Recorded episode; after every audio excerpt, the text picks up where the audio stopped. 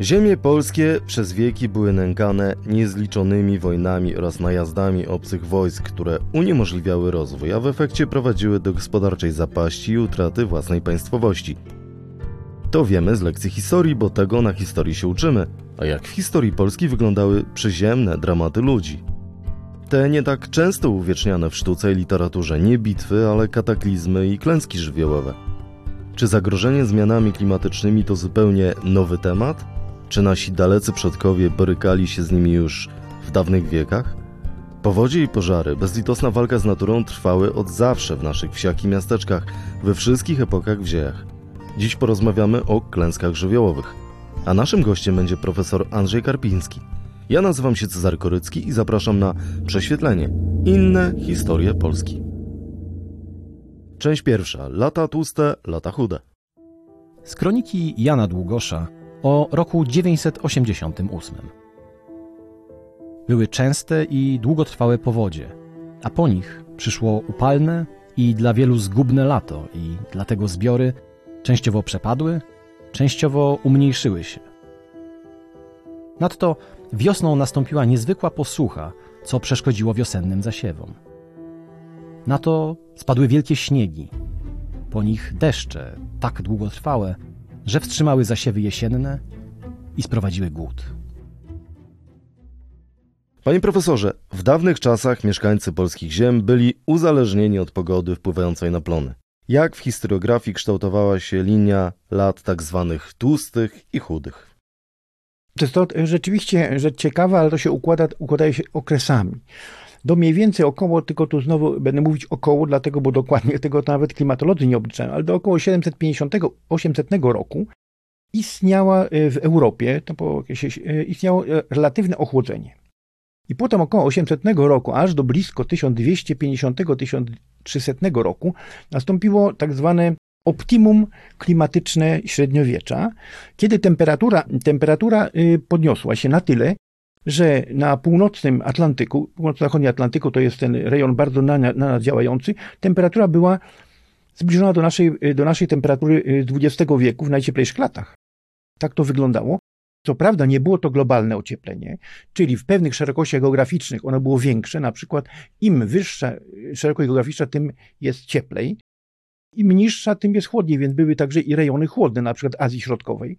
Natomiast tutaj właśnie na tym północ, ta sytuacja spowodowała na przykład, że Normanowie mogli skolonizować Islandię, mogli dotrzeć do Grenlandii, mogli dotrzeć do y, Nowej Fundlandii, czy do Ameryki Północnej, prawda? Leif Eriksen, prawda, Eryk Rudy tam dotarli, tam zresztą nastąpiło osadnictwo. I możliwość y, w ogóle żeglowania po północnym Atlantyku spowodowana tym, że pak lodowy, czyli prawda, te, te góry lodowe, i on się cofnął na północ bardzo. E, ta sytuacja w ogóle była sprzyjająca i dla e, całej Europy, można powiedzieć, i to jest okres, kiedy rozwija się i kultura, ekonomicznie rozwija się Europa. Tak właśnie do 1250-1300 roku znowu podaje w różnych rejonach. Około 1300 roku nastąpi, i to się dzieje także i na ziemiach polskich, można powiedzieć. Natomiast około 1300 roku następuje początek tak zwanej małej epoki lodowcowej. Ona będzie się ciągnąć praktycznie do 1850 do 1900 roku mniej więcej, czyli długo. Gdybyśmy podali w stopniach, jak to wygląda, to nie jest tak dużo. To o jeden stopień oziębiła się temperatura w Europie, ale to wystarczyło. Wystarczyło, że nastąpiło generalne oziębienie, które pociągnęło za sobą bardzo wiele negatywnych zjawisk klimatycznych. Długie zimy, bardzo długie i długotrwałe przymrozki wiosenne, opady i z tym związane, prawda, e, powodzie. To wszystko oczywiście musiało wpłynąć na możliwości e, wydolności ówczesnego rolnictwa. To pociągnęło są klęski głodu. E, około w pierwszej ćwierci wieku XIV mm, mamy odnotowane klęski głodu tak wielkie w całej Europie, że mamy do, do czynienia znowu z kanibalizmem, nawet do tego stopnia. Co więcej, to pociągnęło za sobą także i pojawienie się chorób epidemicznych. Zwracam uwagę na to, że czarna śmierć, czyli ta największa epidemia dżumy, która zaatakowała Europę, to jest rok 1348. Zaraz wtedy zaatakowała. I można powiedzieć, że w wyniku tych wszystkich zmian z początku tej małej epo epoki lodowcowej, w trakcie której także warto pamiętać, że częściowo zamar zamarzł Bałtyk i to będzie się powtarzało aż do XVIII wieku. Potem parokrotnie armia szwedzka poprzez zamarznięte cieśniny duńskie mogła zdobywać Kopenhagę. To wszystko, to wszystko powodowało, że i ludność Europy się zmniejszyła. Tak według demografów przed tą małą epoką lodowcową Europę zamieszkiwało około 80 milionów. Około 1400 roku 30 milionów. Oczywiście to jest głównie wynikiem tej wielkiej epidemii dżumy, ale nie tylko. To jest też następstwo całego szeregu klęsk elementarnych, tych głodów, które będą się powtarzać. No, na naszych ziemiach taki wielki głód miał miejsce na przykład e, na początku XVII stulecia gdzie mamy odnotowane w kronikach wtedy przypadki również właśnie kanibalizmu z naszych terenów, z Inflant, z terenów tutaj. Także głody powtarzają się w tym momencie tutaj dosyć Często one są wynikiem nieurodzaju, a nieurodzaj jest z kolei wynikiem, no właśnie, między innymi powodzi, czy tych załamań klimatycznych, które powodują owe, owe nieurodzaje. Co można byłoby jeszcze powiedzieć? No ta sytuacja będzie, y, ona oczywiście powoduje nie tylko, że Bałtyk zamarza, powoduje nie, nie tylko to, że mamy ochłodzenie generalne, powoduje fakt, że lodowce się wydłużają. I to trwa do około 1900 roku. Teraz po 1900 roku y, do 2000 roku, powiedzmy sobie, te lodowce zmniejszyły swoją objętość alpejskie o 50%. Granica wiecznego śniegu cofnęła się o 150 metrów. Do góry poszła. Także zwróćcie Państwo uwagę, do czego to tyle tylko, że mamy w tej chwili do czynienia nie z lokalnymi y, y, ociepleniami, ale z globalnym ociepleniem. To tak, się tak układała się ta, jak gdyby sinusoida tych przemian, te przemiany oczywiście rzutowały na mm, ekonomikę, aczkolwiek y, nowsi badacze, prawda, y, tego twierdzą, że przez pewien czas nawet te, te, y, ludność polska, mimo tych niepogód, można powiedzieć, mimo, mimo prawda, tych powodzi, nieurodzajów, jakoś sobie dawała radę do czasu tak zwanego potopu szwedzkiego. Jednak wojny które doprowadziły do dewastacji, bo to jest przecież dewastacja kraju. Wojny szwedzkie z lat połowy wieku XVII, a potem z początku XVIII, one właściwie doprowadziły do tego, że w tym momencie to społeczeństwo, ta gospodarka polska przestała być y, jakoś odporna na te warunki klimatyczne. I to jeszcze bardziej doprowadziło do tego kryzysu gospodarczego, y, właśnie, który ma miejsce w końcu wieku XVII i w pierwszej ćwierci XVIII stulecia. Na ile ten klimat i te wahania klimatyczne doprowadzały do pewnego rodzaju niepokojów politycznych w Europie. Dlaczego w przeciwieństwie do Wielkiej Brytanii i do państw niemieckich w Polsce nie było takich masowych buntów chłopskich? To jest rzeczywiście bardzo ciekawe pytanie. U nas w ogóle buntów głodowych na przykład było relatywnie niedużo. No jedynym rejonem to tylko tam, gdzie były te napięcia etniczno, etniczno-religijne, to znaczy właśnie tereny ukrainne, to tam dochodziło do tych buntów, ale też inspirowanych głównie przez środowiska kodackie, czyli to jednak to nie, by, nie było to chłopstwo. To jest y, po pierwsze, temu chłopu polskiemu relatywnie nie było źle. W XVI wieku w ogóle, według badań y, to w ogóle było bardzo dobrze, prawda? Na początku XVII do, do tak zwanego potopu szwedzkiego ten chłop polski, mimo tego, że jesteśmy w tej strefie, gdzie mamy gospodarkę folwarczną pańszczyźnianą, gdzie istnieje to poddaństwo, no ale to wygląda w ten sposób, że nawet te, te przywileje, które się przytacza, że prawda, tylko jeden syn chłopski w ciągu roku może opuścić wieś i przenieść się na naukę do, do miasta. No jak się obliczy, ile, ilu takich tych y, rodzin chłopskich mieszkało w takiej wsi, to 6-8. Co to znaczy? znaczy? Znaczy, że z każdej rodziny raz na 8 lat jeden z tych synów chłopskich mógł jeszcze w tym momencie, w, w tym XVI wieku opuścić tą wieś i przenieść się do miasta. Więc to nie jest jeszcze taka bardzo dramatyczna rzecz. Druga rzecz to to, że jednak mimo wszystko poziom y, rolnictwa był na, na tyle niezły, że ci chłopi jednak sobie jakoś y, y, spokojnie radzili. No, na pewno też jest kwestia tego typu, że nie ma jakiejś integracji. Te, te gromady, one ze sobą nie, nie są zintegrowane, Stąd i jakichś większych, większych y, rozruchów też nie ma. Rzecz zastanawiająca, że nie ma także rozruchów y, w czasie y, głodowych, w czasie epidemii w miastach. Co jest charakterystyczne dla, na Zachodzie. U nas tego, znaczy też nie, nie, nie wszędzie, ale występuje. U nas tego nie ma, ale to wynika między innymi z tego, że najczęściej na Zachodzie wybuchało to w związku z tym, że istniały jakieś zapasy żywności, o których się ludność dowiadywała. One były, nie były dystrybuowane. U nas takich zapasów żywności nie było na oku, w związku z tym nie było przeciwko czemuś występować. Więc tutaj splot tych y, czynników był spory. Oczywiście trochę inna sytuacja wygląda na, y, na przedpolu karpackim tutaj, no bo tu mamy te, te grupy, prawda, czy to opryszków, prawda, czy tych, tych, ale to, to oni są chłopskiego pochodzenia, ale to też działają na własną rękę te grupy i najbardziej y, łupią chłopów tych chłopów na halach łupią, y, tyle samo to tych dziedziców y, szlacheckich jako takich. No i wreszcie jeszcze jedna rzecz, do której można tutaj zwrócić uwagę, to znaczy U nas nie było też napięć religijnych na tej wsi. Wieś była jednakże, można powiedzieć, ściśle związana z y, wyznaniem właściciela.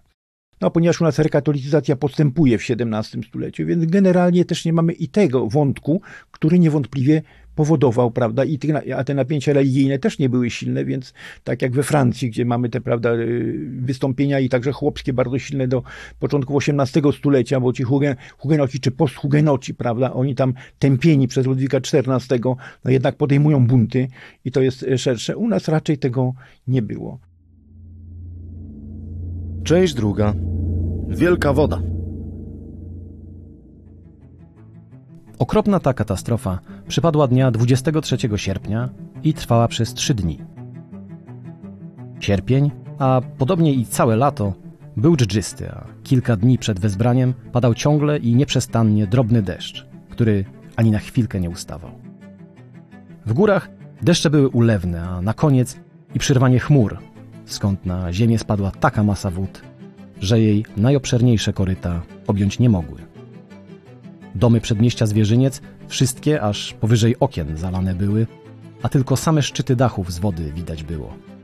Pęd wody do nadzwyczajnej wysokości wzniesiony niósł drzewa, pomniejsze budynki, na przykład chlewy, całe chaty, tysiące snopów zboża, kopy, stogi siana i tym podobne. Największą atoli szkodą był most na wielkim korycie Wisły między Krakowem i Podgórzem stojący, który w tym czasie w nocy zerwała woda. Tak wspominano powódź w Krakowie w roku 1813. Rzeki odgrywały w historii cywilizacji naszego kraju szalenie ważną funkcję, ale też bywały niebezpieczne. Jaką znamy w ogóle najstarszą powódź w dziejach Polski? To jest e, bardzo ciekawe pytanie. To znaczy, my wszystkich dokładnie powodzi, które miały miejsce, nie mamy odnotowanych, natomiast według badaczy y, w średniowieczu do końca XV wieku mieliśmy kilkanaście wielkich powodzi. Począwszy od tej powodzi, tylko to też nie wiemy, czy ta powódź, powódź czasów Mieszka I, którą Długosz jako pierwszą odnotował w tych latach 80., czy ona rzeczywiście była pierwsza, czy pierwszą być może była powódź z 1097 roku, czyli troszkę późniejsza. No niemniej były takie powodzie. Była wielka powódź 1475 roku, która doprowadziła do, do właśnie zalania między innymi Stradomia i Kazimierza, czyli prawda, rejonów tych, tych podkrakowskich. Generalnie tych powodzi było bardzo wiele. W XVI, XVII, XVI wieku kilkanaście też takich wielkich powodzi, między innymi z lat 1501, 515, potem 1564, 1570. W XVII wieku również, w XVIII także kilka takich wielkich powodzi było. W XIX wieku rzeczywiście tutaj e, ten rok 813 jest to wielka powódź, aczkolwiek jeszcze nie największa, no obok niej e, były też wielkie powodzie w 1897 roku. Co prawda nie dotknęła ta, ta powódź 1897 roku ziem ówczesnej Polski, ale Polski w ogóle nie było. To była kotlina jeleniogórska, zalana kompletnie przez wylewem Odry. No, u nas te powodzie miały najczęściej charakter, albo były to powodzie ulewowe tak zwane, spowodowane, one najczęściej miały miejsce w lipcu, sierpniu i spowodowane były nadzwyczajną liczbą opadów w ciągu kilku dni. To dochodziło do tego, że prawda, tam 300-400 mm spadało na ten metr kwadratowy tych opadów, to powodowało, że dopływy naszych głównych rzek, czyli Wisły albo Odry, albo jednej i drugiej razem, prawda, występowały z brzegów, no i wtedy następowała ta gwałtowna powódź. Obok nich mamy te e, powodzie roztopowe, rzadsze.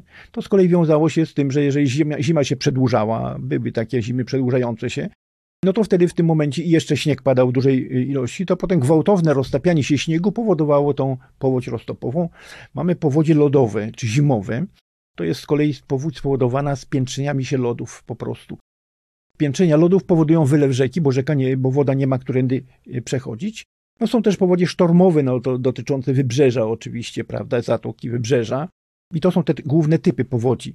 Mm, w XX wieku no mamy taką w dwudziestoleciu międzywojennym bardzo groźną powódź 1934 roku. Bardzo groźną, w trakcie której zginęło kilkadziesiąt osób, utopiło się, prawda, e, ileś tam tysięcy budynków zostało zniszczonych. Potem mamy y, powódź, bardzo dużą powódź 47 roku, 1947 roku, gdzie prawdopodobnie zginęło najwięcej osób. Utopiło się około 75 osób. Nie mówię znowu o zniszczeniach, ogromnych zniszczeniach, mm, rzeki wszystkie wylały.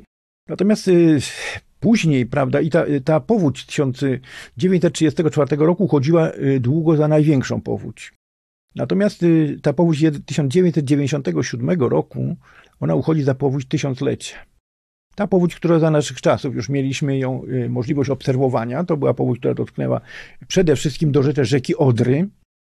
To jest właściwie też powódź, bo to jest lipcowa powódź w lipcu, lipcowa i opadowa, typowo opadowa. Ona zniszczyła nie tylko zresztą tutaj nasze tereny, ale także Czechy trochę, prawda, troszkę Niemcy, ta Odra tutaj wylała we wszystkich kierunkach. No i tutaj, prawda, wiele miast zostało zalanych, y, Racibórz został zalany, Opole zostało zalane, Wrocław. Te, teraz nawet jest taki serial, film Wielka Woda, bardzo sugestywnie pokazujący to, co działo się wtedy rzeczywiście w tym Wrocławiu. To dramatyczna historia była. No zniszczeniu uległo blisko milion mieszkań zniszczeniu lub uszkodzeniu częściowemu, no znowu utopiło się kilkadziesiąt osób, prawda, nie mówiąc już o stratach y, ekonomicznych. I ta powódź w tej chwili uchodzi za taką największą powódź, można powiedzieć, czyli żeśmy dożyli czasów, których, y, których można, to, ta powódź jest stosunkowo niedawna. Natomiast generalnie wszystkie powodzie, one powodowały zawsze, zawsze bardzo duże zniszczenia. Kwestia tylko dokumentacji, prawda, tych powodzi. No, mamy taką jeszcze y, sporą powódź, to była taka właśnie powódź roztopowa, przełomu 1978-9 roku, kiedy była ta zima stulecia. Zima stulecia, olbrzymie opady śniegu i potem gwałtowne, prawda, topnienie tych, tego, tych śniegów spowodowały, że Półtus, Ostrołęka, prawda, część Płocka zostały w ogóle zalane. Natomiast zjawiska powodzi w określonych miejscach, w określonych miastach są pewnie jest jakaś ludowa mądrość, są jakieś yy, przekazywana, jest jakaś przekazywana wiedza z pokolenia na pokolenie, w jaki sposób się zabezpieczano przed tym żywiołem? To znaczy, powiem tak, bardzo długo nie umiano się zabezpieczyć przed tym. Yy, przed tym. No, niewątpliwie błędem było y, budowanie y, nowych osiedli na terenach, y, na terenach nisko położonych, które mogły ulec zagładzie, ale właściwie od dwudziestolecia międzywojennego zaczynamy budować zapory wodne i zaczynamy te zbiorniki retencyjne budować.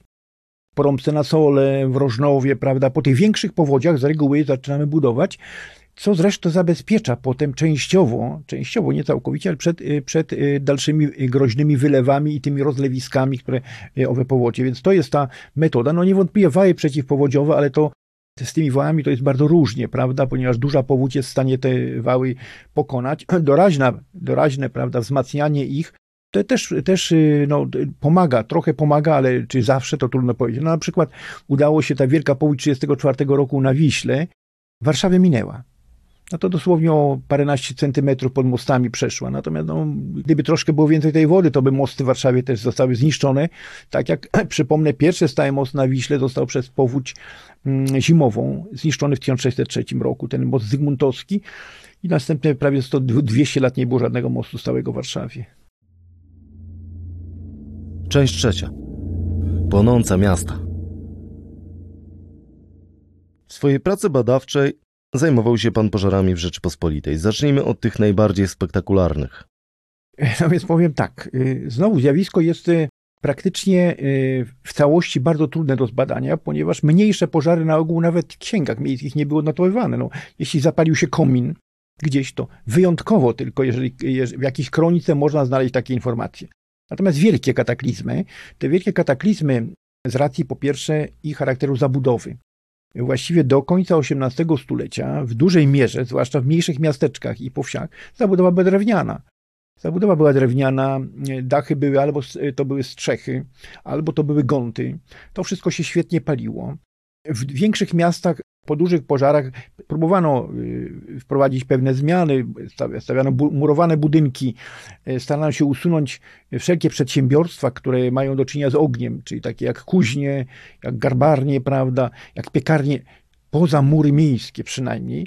Nie wszędzie się to udawało, no ale próbowano to robić jako antidotum. Wcześniej to wszystko było też w mieście się mieściło.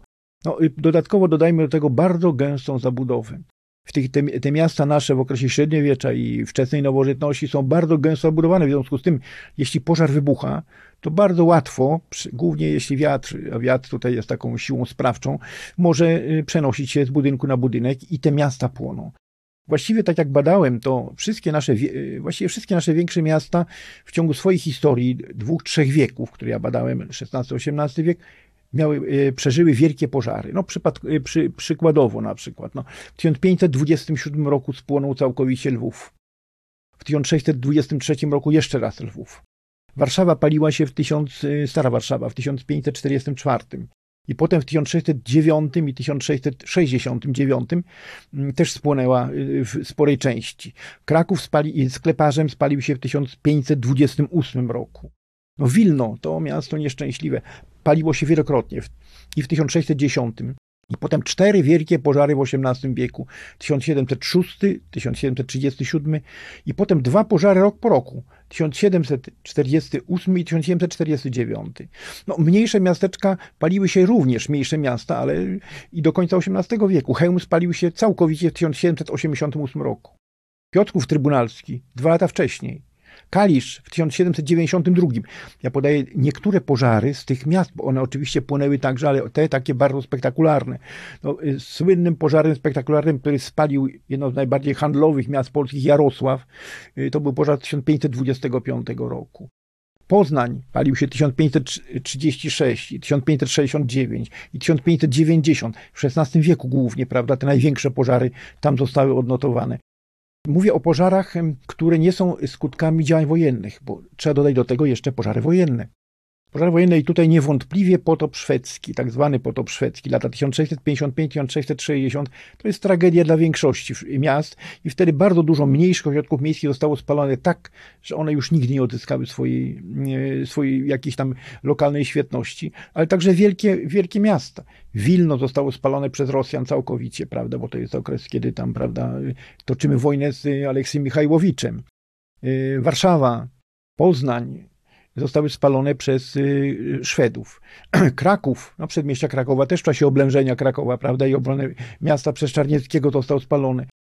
W roku 1734 mamy największy pożar Gdańska, związany znowu z wojną. To jest moment, kiedy w czasie wojny o sukcesję polską Rosjanie szturmują i w końcu zdobywają Gdańsk. Więc mamy do tego jeszcze cały szereg pożarów typu wojennego. No, w sumie trzeba powiedzieć, że to, to są y, o, y, ogromne pożary. W trakcie każdego z tych pożarów płonęło kilkaset, a nawet więcej niż kilkaset posesji. Mówię posesji, bo nie chodzi tylko o domy mieszkalne, ale z reguły te domy mieszkalne były obrośnięte budynkami gospodarczymi, rozmaitego typu stajniami, odrynami, prawda, i tak dalej. I to wszystko razem płonęło. Szczęściem i nieszczęściem było to, że można było dosyć szybko odbudowywać to, ponieważ było to drewno. W drewnie odbudować łatwiej było niż w kamieniu. Oczywiście płonęły także i y, miasta już częściowo i centra miast zbudowane w, y, w kamienicach, no ale wtedy tutaj łatwiej było to, y, to prawda, jakiś, jakoś renowować czy odbudowywać. No niewątpliwie to były, to były wielkie katastrofy, które odbijały się, nie, odbijały się no, na ekonomice całego kraju. Niewątpliwie pogorzelcy uzyskiwali jakieś tam ulgi, przede wszystkim podatkowe. To tutaj e, monarchowie czy sejmiki szlacheckie no, zwalniały z podatków na, na jakiś czas, prawda, tych pogorzelców, no ale to, ile im to pomagało, to trudno, e, trudno powiedzieć. No, e, właściwie nie, nie można znaleźć na ziemiach Polski i Wielkiego Księstwa Litewskiego miasta, które by nie spaliło się. No a w miastach płynęło wszystko. No. Płynęły kościoły, płynęły ratusze, płonęły inne budynki użyteczności publicznej, to wszystko paliło się. No, to, że, ko e, że kościoły paliły się regularnie, świadczy o tym, że te budynki z kamienia, bo one były już w większości z kamienia w pewnym momencie, też płonęły w wyniku tych pożarów. Jakie były przyczyny tych pożarów jeszcze może, prawda, powiedzmy sobie, bardzo różne. E, na plan pierwszy, obok tych pożarów wojennych, bo już nie chcę mówić, że wojna niewątpliwie powoduje, to to jest taka sytuacja, że i obrońcy palą przedmieścia, żeby lepiej się bronić. Tak zrobił Wittenberg Art, prawda, broniąc Warszawę przed naszymi wojskami, to był dowódca szwedzki. I palą zdobywcy.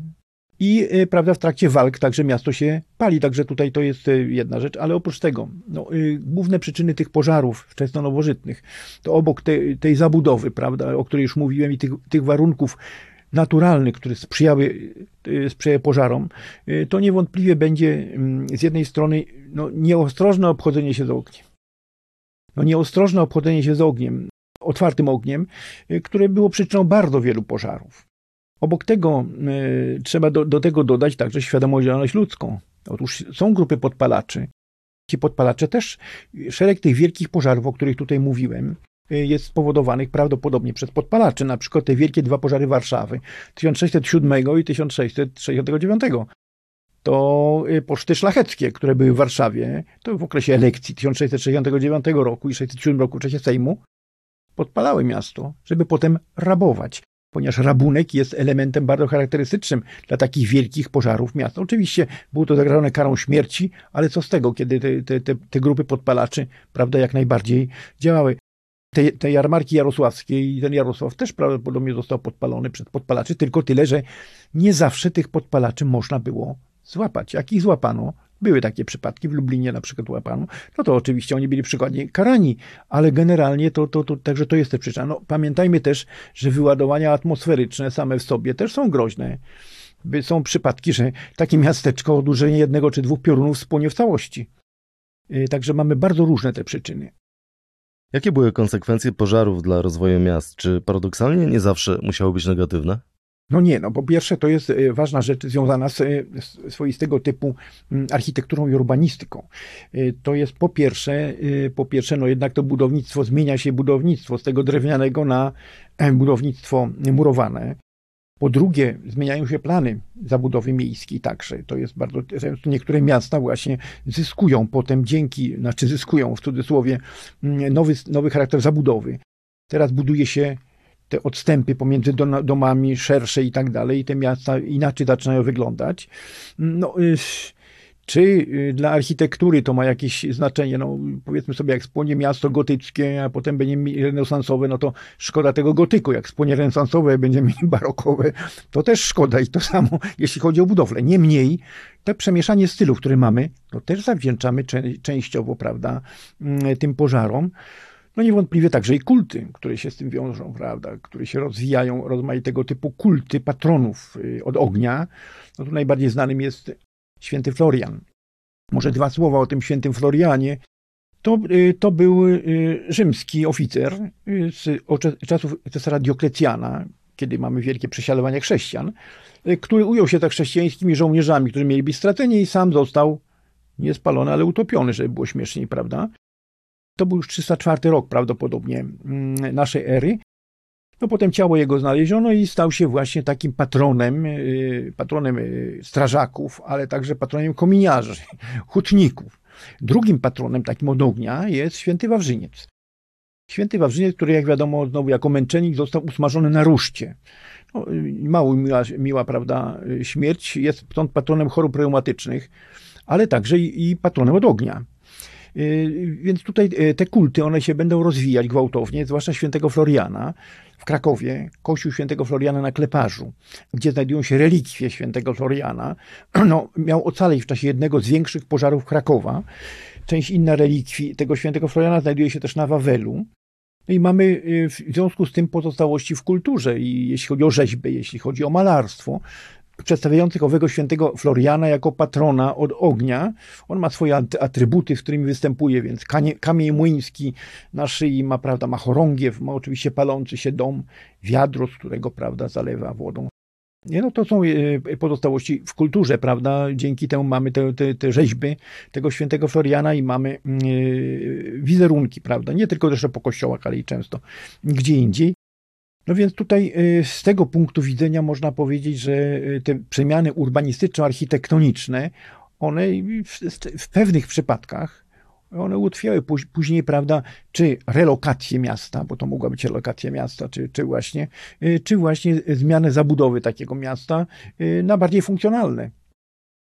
Jak rodziły się służby, którym patronował święty Florian? Tak, no więc tutaj, e, jeśli chodzi o te służby, można powiedzieć tak, mm, że e, właściwie e, bardzo długo takich sformalizowanych służb ogniowych na naszych ziemiach nie było.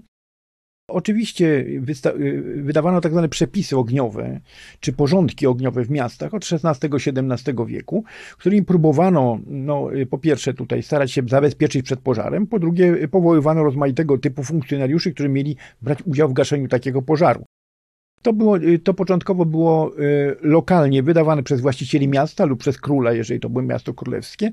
No, tutaj postaciami takimi ważnymi byli trębacze na przykład, którzy byli obowiązani do tego, żeby w momencie zauważenia ognia, no tutaj, prawda, y, wszystkich ostrzegać. Oprócz tego to były poszczególne cechy zobowiązane były do uczestnictwa w gas, gaszenia, gaszeniu pożarów. E, przy czym tutaj, e, tutaj obowiązywał system nagród i, i, prawda, i kar. Nagrody dla tych, którzy na przykład pierwsi przybyli do pożaru, przywieźli beczkę z wodą do pożaru. No i też kary dla tych, którzy się ociągali, nie chcieli brać udziału w pożarze. Jeszcze w XVIII wieku są opisy pamiętnikarzy czy z prasy mówiące o tym, że jak się palił mm, pałac Krasińskich, tutaj Rzeczypospolitej palił się, to bardzo wielu gapiów stało i się patrzyło, bo mi się to podobało. Jak zwykle, prawda, jak przy egzekucji. Można powiedzieć, zamiast uczestniczyć w jakiś sposób albo nie przeszkadzać mm, w tym gaszeniu. Y, służby ogniowe jako takie, no one zaczęły się, zaczęły się y, kształtować na ziemiach polskich, te bardziej sformalizowane gdzieś tam, powiedzmy sobie, od końca XVIII wieku dopiero. Natomiast y, y, takie kasy ogniowe w niektórych miastach, przede wszystkim wielkopolskich i pomorskich, już istniały wcześniej. Już w XVII wieku na przykład były takie kasy ogniowe, to były takie swoistego typu towarzystwa, wczesne towarzystwa ubezpieczeniowe, y, które nawet z góry brały pewną opłatę, jeszcze pożaru nie było, na wszelki wypadek do tej kasy. Że w przypadku, jeżeli by prawda, nastąpił pożar, no to można było wypłacić jakieś odszkodowanie. Zresztą y, w tych porządkach ogniowych, to warto pamiętać, nie we wszystkich, ale na przykład uważano, że jeżeli, prawda, zapali się dom i od tego domu zapali się sąsiedni dom, no to e, część, prawda, odszkodowanie dla tego sąsiedniego domu ma miasto pokryć, e, dla właściciela jego, ale także część od tego, który, z którego domu ten pożar, prawda, wyszedł. Natomiast e, bardziej takie towarzystwa ogniowe, już takie mające bardziej mm, nowoczesny charakter, takie, które na terenach ziem niemieckich na przykład powstawały już w XVII wieku, u nas pojawiły się dopiero w okresie rozbiorów. I to najwcześniej w zaborze pruskim, gdzieś na początku wieku XIX, na terenie Królestwa Polskiego, y, tych terenach, które y, nie z zaboru pruskiego wróciły do Królestwa Polskiego, no to gdzieś tak w 1816 roku, bardzo późno w Galicji, bo tak, tak zwana Florianka, czyli takie towarzystwo ubezpieczeniowe od ognia, no Florianka dlatego, że święty Florian w 1860 roku dopiero powstało.